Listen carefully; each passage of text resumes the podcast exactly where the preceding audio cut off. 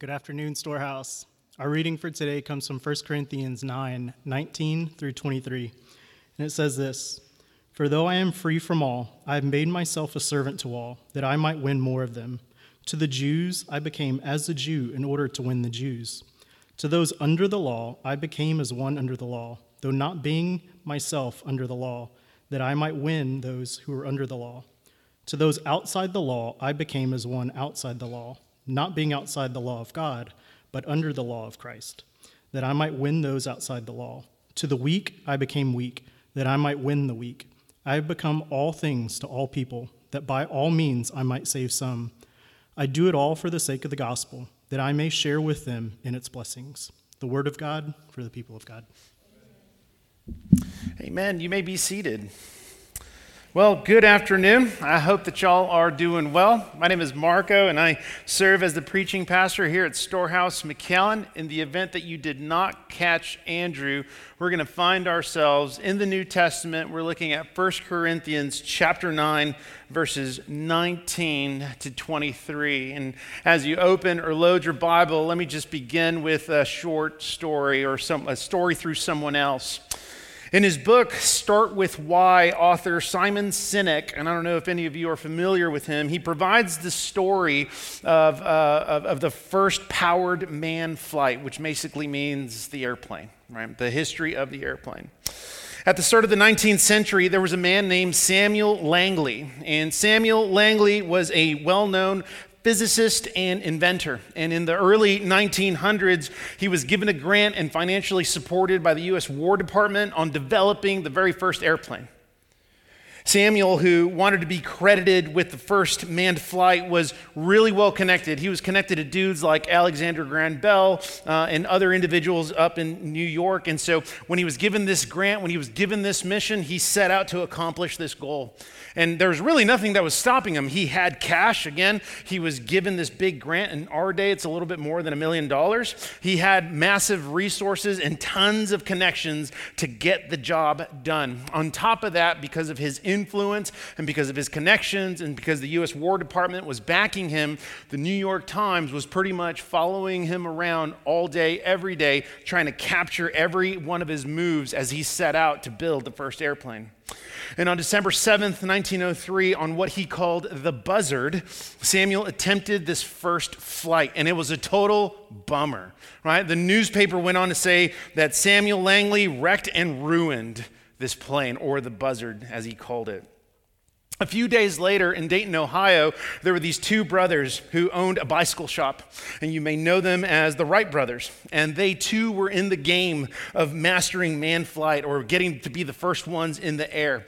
Unlike Samuel, they had no budget, they had none of the world's best minds helping them, they had no crowds, the New York Times wasn't following them, and the resources that they had was whatever it is that consisted of their bike shop. And on December 17th, just a few days after Langley's attempt, on December 17th, the Wright brothers succeeded in what is known and recorded as the first flight in American history.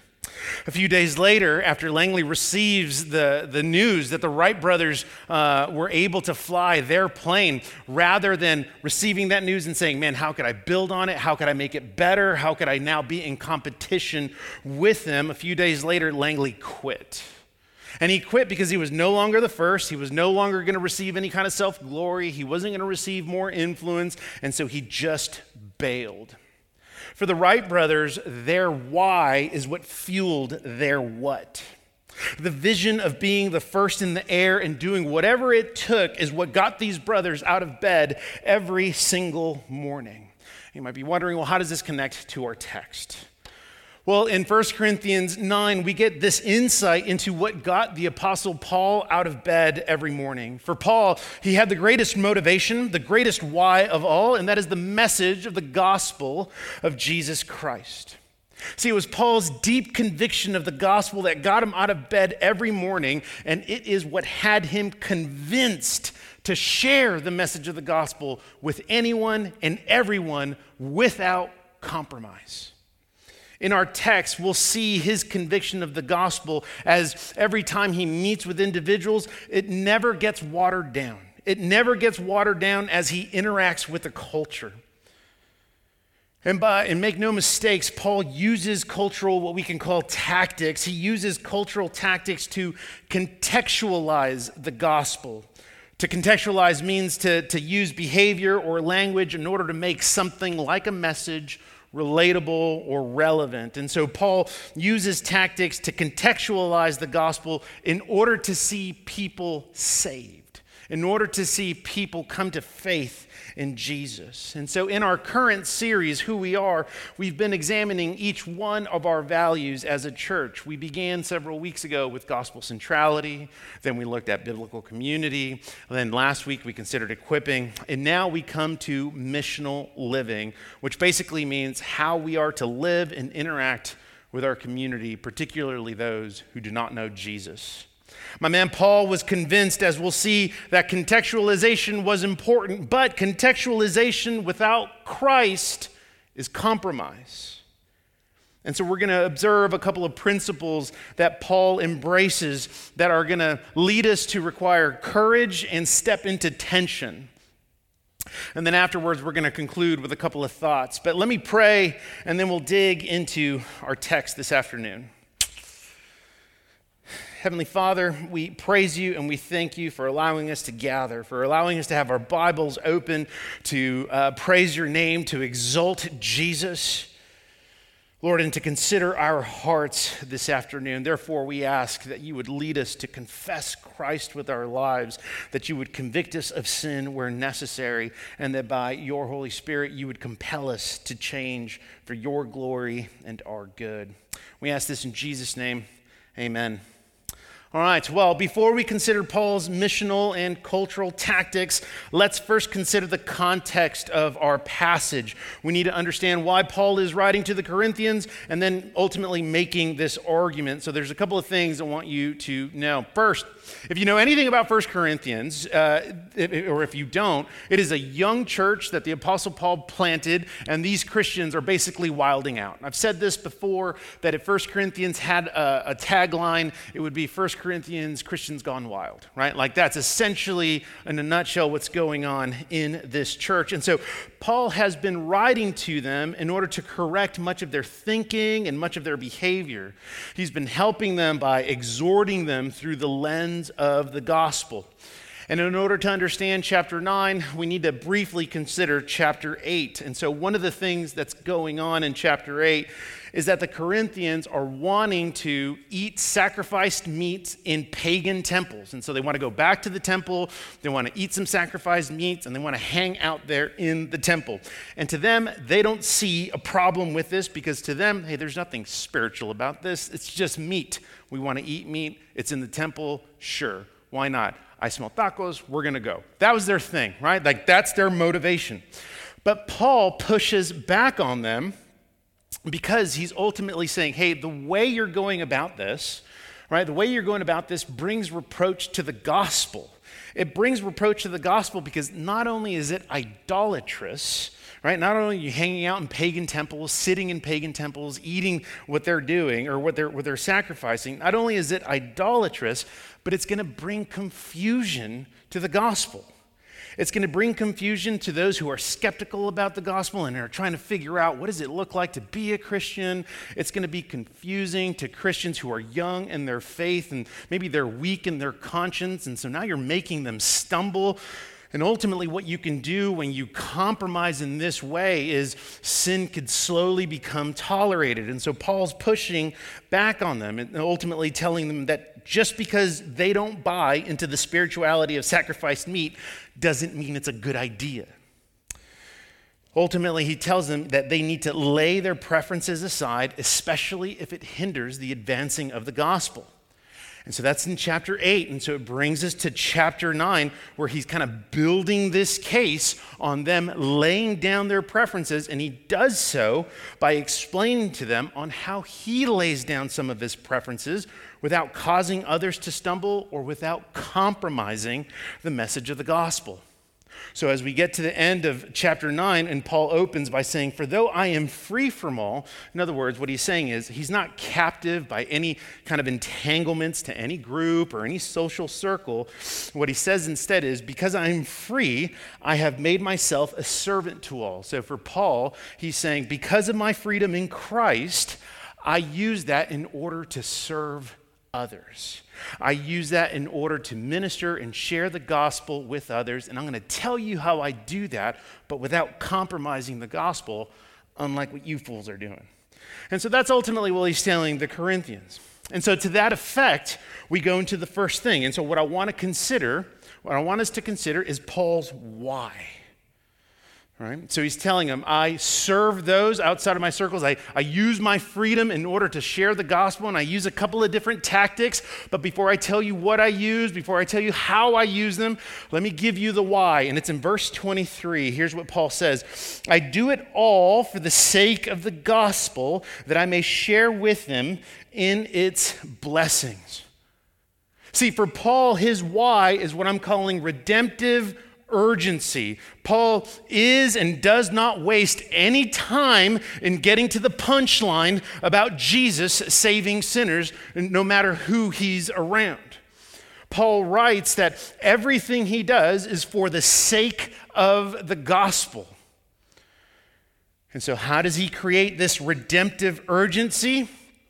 Because he writes that he does it all for the sake of the gospel, it means that Paul is committed to the holistic nature of the gospel. In other words, for Paul, the gospel is not just for him, it's for anyone who would believe.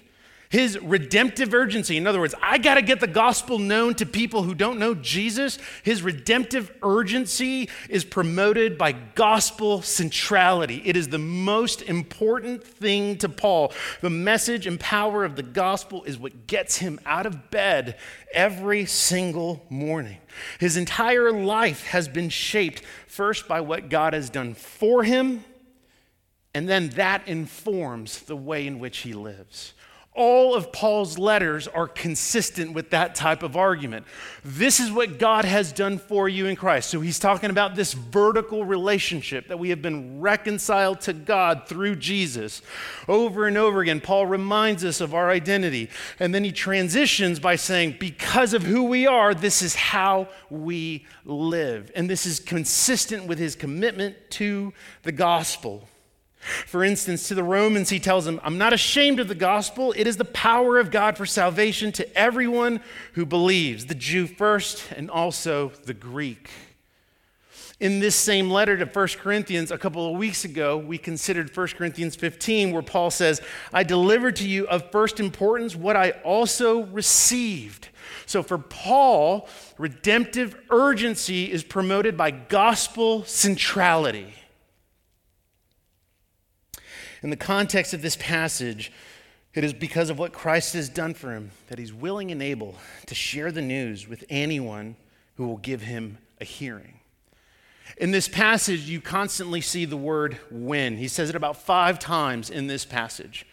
Now, he's not using that in terms of a, a language of competition. Like, I want to be the best Christian. I want to make sure that my, uh, that my metrics are good. I want to make sure that I met my quota. This isn't a competition for Paul. The word win in 1 Corinthians 9 for Paul is that he gains an audience. In other words, I'm doing whatever it takes. When he says, I, to the Jew, I became a Jew so that I might win some, he's saying, to the Jew, I became a Jew so that I might gain their ear, so that I might gain an audience from them, so that I might win their attention and ultimately share the gospel with him. It's not a competition. Paul's heart is for those who don't know Jesus. See, the gospel doesn't simply inform Paul on how to live, it reveals to him the reality of sin. That's what the gospel does for you and I right? That Jesus, in saving us, regenerates our hearts, and now our eyes are also renewed to see the depravity of the world around us. And for Paul, his motivation, yes, is for the sake of the gospel, because he wants sinners saved. He wants them to come and know Jesus. And we see this in several of his letters where you hear his heart. For instance, in Romans 9, Paul says, I am speaking the truth in Christ. I'm not lying. My conscience bears me witness in the Holy Spirit. Here it is that I have great sorrow and unceasing anguish in my heart. For I could wish that I myself were accursed and cut off from Christ for the sake of my brothers, my kinsmen, according to the flesh. He has this anguish in his heart to see people come and know Jesus. And here he's just being honest with the Romans, saying, Man, if I could lose my salvation so that they would know Jesus, I'd be down for it. I hate that they don't know Jesus. He has this burden for people to come and know Jesus. In the passage, he constantly says that I might save some, that I might save some, so that they might be saved. And the word saved here is intentional because it's not some random type word where he's trying to use Christianese language. He's saying, I want them saved from the wrath of God. Consider Romans 5. Paul writes, For while we were still weak, at the right time, Christ died for the ungodly. For one will scarcely die for a righteous person, though perhaps for a good person one would even dare to die, even to die. But God shows his love for us in that while we were still sinners, Christ died for us. Since therefore we have now been justified by his blood, here it is, much more shall we be saved by him from the wrath of God. He doesn't want them to be saved just so that they would be good people, just so that they would start coming to church, just so that they would get hooked up in a community group.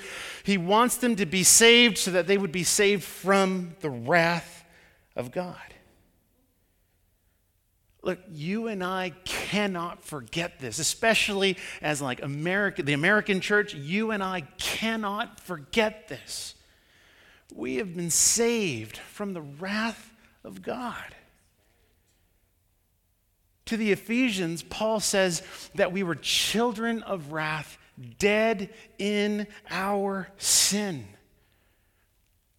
Cultural Christians or cultural Christianity will say, hey, God is love, period. Yes, God is love, and God is also patient, and God has a holy hatred for sin. You and I cannot forget what we were saved from. We cannot forget the central message of the gospel work for us that Jesus has saved us through his sinless life, substituting himself under the wrath of God that we deserve, redeeming us from our sin, giving us his righteousness, and reconciling us to the Father. Like, park on that for a little bit we have been saved from the wrath of God. Paul has been saved from the wrath of God. That's why he wants other people to come and know Jesus, so that they would be saved from the wrath of God too. This is what Jesus has done for us. This is what Paul wants for his friends. This is what Paul wants for anyone who doesn't know Jesus. You and I can't forget that.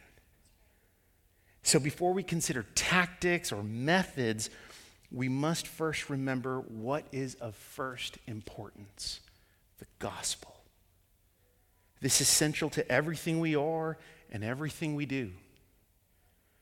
When our, le- when our lives are shaped by the gospel of Jesus Christ, we are compelled to make him known. Notice when our lives are shaped by the gospel. Not just when we remember it, not just because we have some verses on our biography on social media, not just because we have this frame on our desk that says John 3:16, but when our lives are shaped by the gospel, we are compelled to make him known. Whatever it is we give our attention to is what informs our way of living. And if we cannot see a need for redemptive urgency lived out in our life, then maybe we've been shaping our life around something outside of the gospel. Redemptive urgency is always promoted by gospel centrality. And so now that we know Paul's why, right, which is redemptive urgency, it's, it's that gospel that he once preached. Now we move to how this begins to take shape. In other words, what does redemptive urgency compel Paul to do? Okay, so then how does he go and share the gospel with people who don't know Jesus? And so what I want us to consider is this thing called relational intentionality. A lot of R's in the sermon today, right? So, so we have redemptive urgency, now we got relational intentionality. And uh, we're going to find this in verses 20 to 22. And so we're going to look at, at a couple of things, one in particular that, that come out of the phrase, I became. So if you're taking notes, if you're highlighting, all that stuff, I want you to underline the phrase, I became. Uh, we're going to talk about that at length in a little bit, but for now, we're going to consider this one insight, and that is posture over preference. Okay? So let's go to verse 20. So Paul says, here it is. To the Jews, I became as a Jew in order to win Jews. To those under the law, I became as one under the law, though not being myself under the law, that I might win those under the law. Verse 21 to those outside the law, I became as one outside the law, not being outside the law of God, but under the law of Christ, that I might win those outside the law. Finally, verse 22 To the weak, I became weak that I might win the weak. I have become all things to all people. Okay? So that's what we're ultimately looking at. Earlier in this passage, Paul goes on to say that he is a servant to all right? Meaning, in the context of the Jews and, and those outside the law, which are Gentiles, individuals not of the Jewish tradition, and then those who are weak, we'll get into that in just a minute. Paul says that he became a servant or a slave to them, meaning that his whole relational intentionality means that he adopted as much of their cultural traditions, as much of their language, as much of their interaction as he could without compromising the gospel. To the Jew, I became like the Jews. To the Gentiles, I became like the Gentiles. To the weak, I became weak. Whatever it is I could do, whatever it is I could adopt, whatever it is I could become, I did that for their sake, but without compromise of the gospel. And I want you to look at the parentheses that are found in verse 20. Though not myself, though not being myself under the law. And then again in verse 21, uh, not being outside the law of God, but under the law of Christ. The parentheses there are like side notes. He's, he's saying, These are things I did not give up. In other words, I didn't lose my gospel identity when I became like a Jew to the Jews. I didn't lose my gospel convictions when I hung out with the Gentiles. I didn't lose my, my convictions about the gospel and about Jesus Christ when I hung out with those who were weak. I didn't lose myself. I, I adopted and adapted myself as much as I could without compromise. What I want us to consider is Paul's posture. I want you to consider his, his posture here because his posture leads into him laying down preferences. So again, he says, I became a slave to all, a servant to all, meaning he willingly laid down some of his preferences in order to win a hearing or audience without compromising the gospel. Gospel posture and the laying down of your personal preferences takes great humility. Because what's his motivation? I want to win some to the gospel. I want them to come and know Jesus. So if there are things I can set aside, if there are things that I can do in order to meet them where they are, that's what I'm going to do. But I'm not going to compromise my identity. I'm not going to bring reproach to the gospel. I'm not going to compromise conviction. Paul wants to do whatever it takes to contextualize the gospel without compromising it.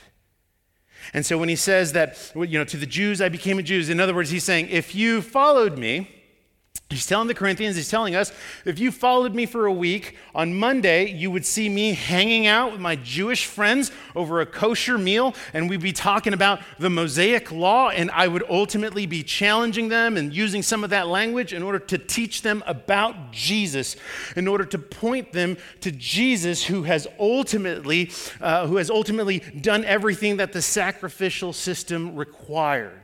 And he says, then if you follow me on Tuesday, I'm going to be hanging out with the Gentiles on the other side of town, eating bacon sandwiches. And as I'm talking with them, I'm going to tell them about Jesus. As I hang out with those who are weak, the, the word weak is, he means someone who's weak in conscience, someone who is struggling. So, an example here would be, let's say, an individual who, who was a former alcoholic. Paul's saying, I'm not hanging out at the pubs with him. We're having Topo Chicos at my house on Wednesday. I'm not going to take him to the pub. You find me there on Wednesday. So, for us, what would that then look like? You could say, man, on Monday, we're hanging out at Roosevelt's and we're talking with Bassam about the gospel and how much Jesus saves sinners. And then on Tuesday, we're having Taco Tuesdays, depending on where you're in McAllen. There's a lot of different shops, right? Wednesday, we're having Loteria with our family, with our grandma and our grandpa. Thursday, uh, Paul's saying, I'm hanging out in South McAllen in La Balboa, and, and I'm hanging out in Los Encinos Park. Friday, I'm at the library hanging out with the nerds and talking with the hipsters at coffee shops. Saturdays, it's Fajita Fellowship because all the family always comes over to the house.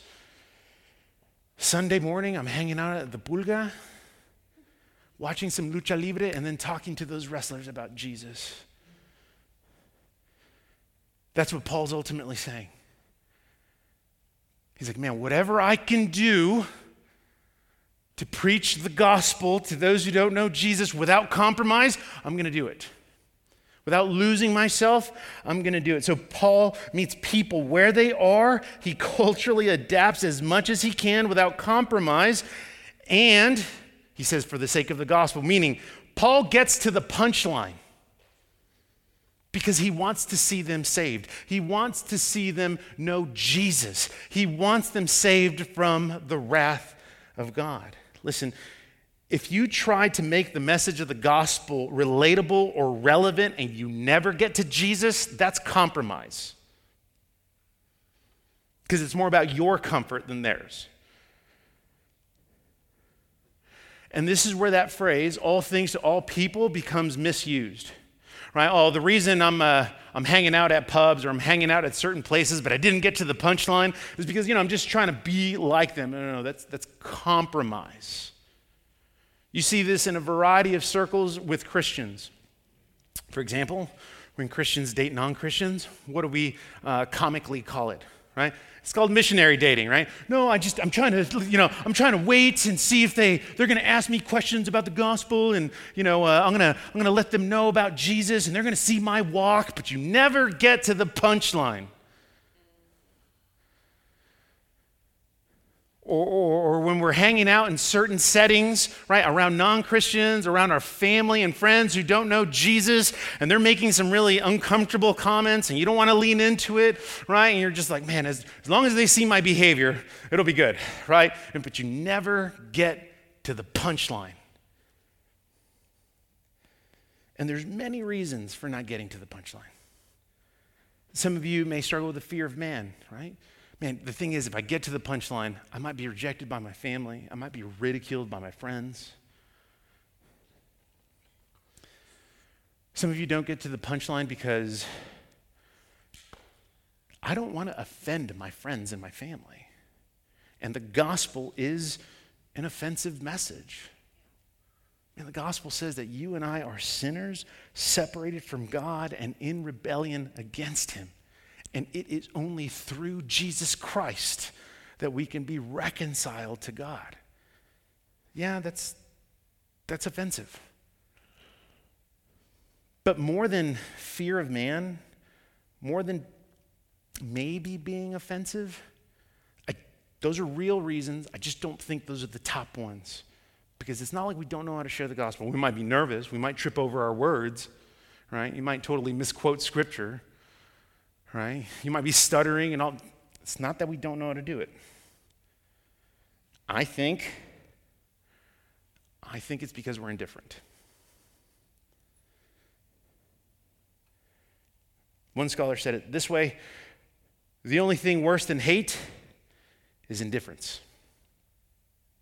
It's that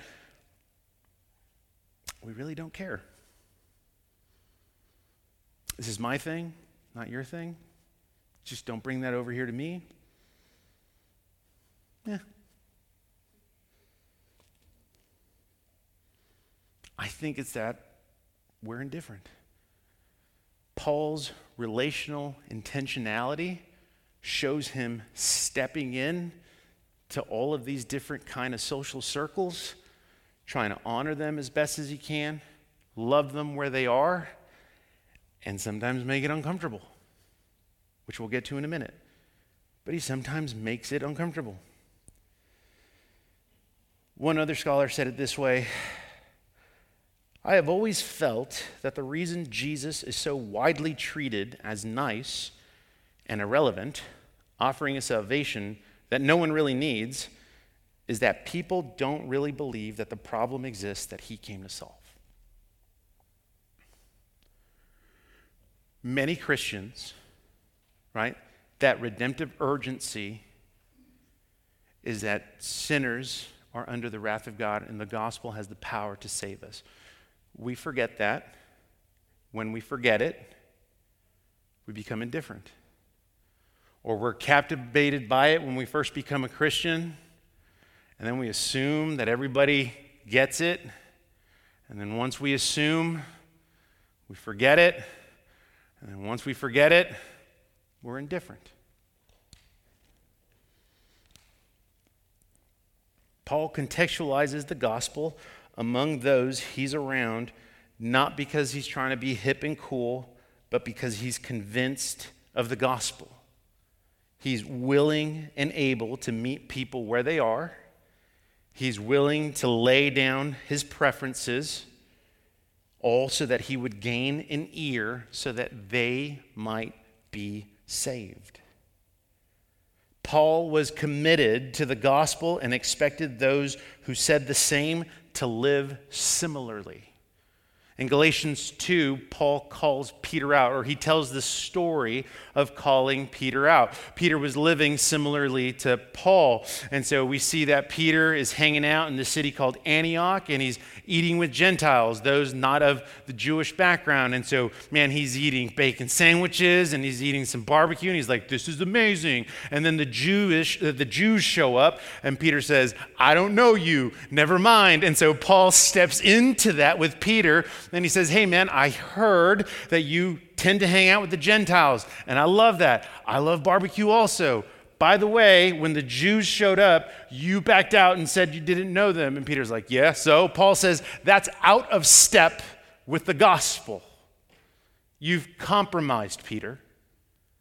Paul is willing to step into situations that might be a little uncomfortable, all for the sake of winning some. Listen, methods always change, but we are not married to methods, we are married to the message. The question is do we care? See, for Paul, it wasn't about convenience, but the urgency of salvation. Relational intentionality without the Redeemer is compromise. Third observation everything that I just mentioned creates a lot of discomfort. And you're not wrong because it is uncomfortable. Yet the gospel compels us to have this renewed sense of discomfort. That's how urgent, powerful, and magnificent it is. So let's consider the phrase one last time. Paul says, I became, right? Once more, I became. He says it five times. And so it's not just having to deal with intentionality, meeting people where they are, it's a willingness to step inside other people's spaces for the sake of the gospel. That's where the tension and courage come in. When you consider Acts 14 and 17 and 19, we see Paul showing up on the scene, and he's always asking the same questions. Where's the synagogue? Because I'm going to go preach to the Jews. Where are the Gentiles? Because I'm going to go preach to them. And it was incredibly uncomfortable at times. When he would preach to the Jews, some texts say that they grew angry and enraged and stubborn. Sometimes they even kicked him out of the city. When he went to the Gentiles, he was learning about all of their philosophical beliefs. In Acts 17, he says, Men of Athens, I've been traveling your city and I see that you got gods for everything. And then he uses their cultural beliefs almost against them, which is pretty baller, but that's another story for another day. But that's incredibly uncomfortable. Why? Because he's a Jewish man telling them, You're wrong. See, the gospel compels us to have this new perspective, this renewed perspective on what is uncomfortable. And some might say, yeah, but that's Paul. Paul's like the, the titan of the New Testament. This guy was like a beast. I'm not Paul. And you're right, you are not Paul. However, on several of his letters, we learned a little bit about him. For instance, in this same letter to the Corinthians in chapter 2, we hear that Paul was among them in weakness, in fear, and much trembling. he goes on to say, My speech and my message were not in plausible words of wisdom in his second letter to the Corinthians, he's quoting to them what people said about him. He says, They say his letters are weighty and strong, but his bodily presence is weak and his speech of no account. So he's like this short, weak dude by like physical standards. Paul was uncomfortable stepping into many of these spaces and did so with a lot of tension mixed with a lot of spiritual courage to win some for the sake of the gospel. That was his jam. Living missionally isn't about waiting for an opportunity. It's about living out the opportunities God's already giving you where you are. Where you are, home, work, school, it's not random. It's not a coincidence. As a church, yes, we support churches and we partner with schools, and that's great, and we're going to continue to do so. But why? Right, just so that we can put it up on some chart, just so that we can say we did some good works? No, because we do it for the sake of the gospel, to see people come and know Jesus. You are around friends, family, and coworkers right now who are under the wrath of God. Do we care enough? I don't want to be offensive. Someone was willing to offend you. And that's why you're here. Living with a renewed sense of discomfort is living missionally. And so, how do we create this redemptive urgency, right? Paul says, for the sake of the gospel, right? I want to share in its blessings. And so that's what compels me to share the gospel. Nothing but ours if you're taking notes. I would ask to consider four things. And this has been helpful for me, and we pulled this from the text, but here it is. First one is I want you to reconsider. I want you to reconsider what you might need to lay down or what you might need to step into. In other words, are there preferences that you need to lay down in order to step into certain circles to win some to Christ? Are there preferences that you have that you hold up to almost this standard of idolatry? I'm not talking about gospel convictions. I'm not talking about losing our identity. I'm not talking about forfeiting the message of the gospel. That's not what we're talking about.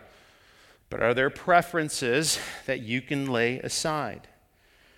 There are some Christians who are highly political in their ideology. Maybe that's you. Are you willing to lay some aside in order to win the ear of someone on the opposite side? Are you willing to step into someone else's political influence in order to gain an ear? Many Christians are all about social concerns. That's wonderful. We need that. Right? Is there any kind of circle that you can step into this week in order to win an ear?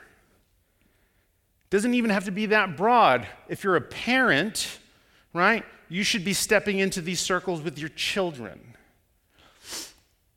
So, right as the pandemic is ending um, and, and, and more people are coming to the house, uh, my son loves Dungeons and Dragons. I never heard of it, never played it, never did any of that. And so, uh, and so when, when Seth started playing D&D, he was playing it in junior high, and he had a group of friends that he would play D&D with after school. And um, a lot of them would start bailing because there was this one position in d&d that had to happen right? It was called the dungeon master. And the dungeon master is the one responsible for like writing the campaign story like doing voices and interacting with all of the players and doing all of this stuff that i still totally don't understand. And so uh, they were always having a dungeon master a, a dm just bail all the time all the time. And so his friends are coming over to the house and so Seth is real aguitado, right? Because he's like, man, we don't have a DM. And I step in and I said, hey, I'll be a DM. Tell me what you need me to read. And so he gives me these books in order to learn how to write campaigns and order how to understand all of this interactive, imaginary type stories. And so he sews this wizard hat that says DM on it. And so for three years, I had this DM hat that I would wear. And all I did was we invited all of his friends, right? We invited all of his friends. And then I just came up with like, I don't know what you would call it, like church history fiction. Like I would say, all right, here it is. Your mission is the Apostle Paul is in prison, which is biblical. I'd be like, Paul is in prison in Rome. Your mission is to go get him out of prison so that the gospel could be shared in Galatia and Colossae and Ephesus. And so you need to meet this dude called Martin Luther at this tavern. And Martin Luther is going to give you like some details about this story. And then Martin Luther's friend Peter is going to tell you about all the different kinds of things and resources you need blah, blah, blah, blah, blah. And like, I did that for three years. I'm terrible at it, right? But it gave me this opportunity to share the gospel with Seth's friends. And it was just really fun and terrible, but mostly fun, but also terrible, right? And so they'd come over, and then all of a sudden, from there, it went to like, "Hey, I think I could figure out how to do these, these, uh, this D and D type type potion drinks. And so I would make them like these Kool-Aid things that with egg whites and it would fizz over and it looked like some of the potions that they were getting in, in D&D. And then the guys in our community group all of a sudden were like, I want to do D&D. And they're asking me and I was pointing them to Seth and it became this like missional thing for a bit just with his friends. Blah, blah, blah. Parents, do you step into some of those spaces? I'm going to look dumb. No one asked you. Do you step into some of those spaces? What does Paul say? I do it for the sake of the gospel that I might win some to Christ. It was never about his convenience. At your work, among your friends, your peers at school, there are spaces that you and I are around that we can step into. None of us are immune to this. So let's reconsider. Number two, when it comes to living missionally, we're going to go through these really, really quickly. When it comes to living missionally and we're among our city and our community and the colonias and all of that stuff, what is it that we can receive from the city that we can use? What is it that we can receive from our community that is great? In other words, what are places that we can go to that we're going to share with other non Christians, friends, family? For many of us, it's the house. That's always going to be the place that we're always going to do things. Sometimes it's, what is it, uh, Oval Park in the convention center. Sometimes it's going to be on the south side. Sometimes it's parks. What are things that we can receive that our community, our city offers for us? The next one is reject. What is it that we have to reject? Right? What is it that we're going to have to reject in the culture, all right? So if a friend says, right, like, hey, uh, yeah, I, am going to, I'll let you share the gospel with me, you know, I'm going to be at this one gentleman's club. Like, no, we're going to reject that. We're not going to do that. You're going to come to the coffee shop, right? Like, we're going to, we're not going to forfeit conviction. And then finally, what is it that you can redeem? Kind of like D&D, I don't know the whole purpose of D&D to this day, but I do know that I can come up with stories pretty quickly in an effort to just step into this circle with my kid. What is it that you can redeem? The why for the Christian is so that people might be saved. That's why we live missionally for the sake of the gospel. The Wright brothers seemed to have been obsessed with the why in getting in the air. Are we as passionate and zealous about seeing people meet Jesus. When Paul writes, I became, this phrase wasn't some church growth tactic. It was conviction rooted in the person of Jesus who embodies becoming. I mean, isn't that the message of the gospel? That God entered into human history, taking on flesh, becoming. It was, it was as if Jesus was saying, I became like flesh. He dwelled among us, He lived among us, He suffered like us, yet was sinless and died a death in our place and for our sin. I don't think uh, salvation was a matter of comfort for Jesus, because if it was, then we'd still be living in our sin. So, Christian, where do you compromise the gospel? Have you forfeited conviction for the sake of convenience? What opportunities has the Lord put in front of you today? Maybe stuff like this, man, just brings about conviction. So then confess that sin before the Lord. And I promise He'll meet you where you are with His grace. And with that same grace, may He compel you to change by the power of the Holy Spirit so that we might see some saved. And if you're not a Christian, glad that you're here. You might be skeptical, you're probably watchful. Listen, I want you to know Jesus. I want you to have a relationship with Jesus. I want you to see your life changed by Jesus because apart from Him, you are an enemy. You are estranged. You are orphaned living in your sin and embracing rebellion toward God. Yet, in his patience, in his kindness, he has made a way for you to come and know him through his Son, Jesus Christ, who pardons any and every sinner that turns to him in faith and repentance. I want you to know Jesus. Church, contextualization making the gospel relevant. Contextualization without Christ is compromise.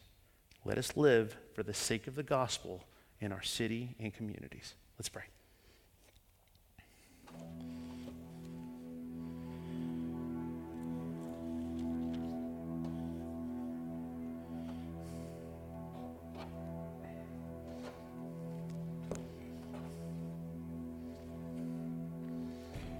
God, once more, we thank you for this time where we get to gather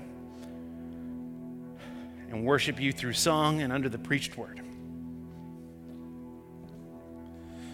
God, you sent your Son to become like us, to be flesh like us, to dwell among us, to live among us. Yet he was without sin. Lord, when we consider Jesus, his sacrifice was not about his comfort, but our salvation. Lord, where we are and who we're around is not random, it's where we've been sent. You've given us opportunities by placing people around us, friends, family, coworkers, and so on. And none of this is random.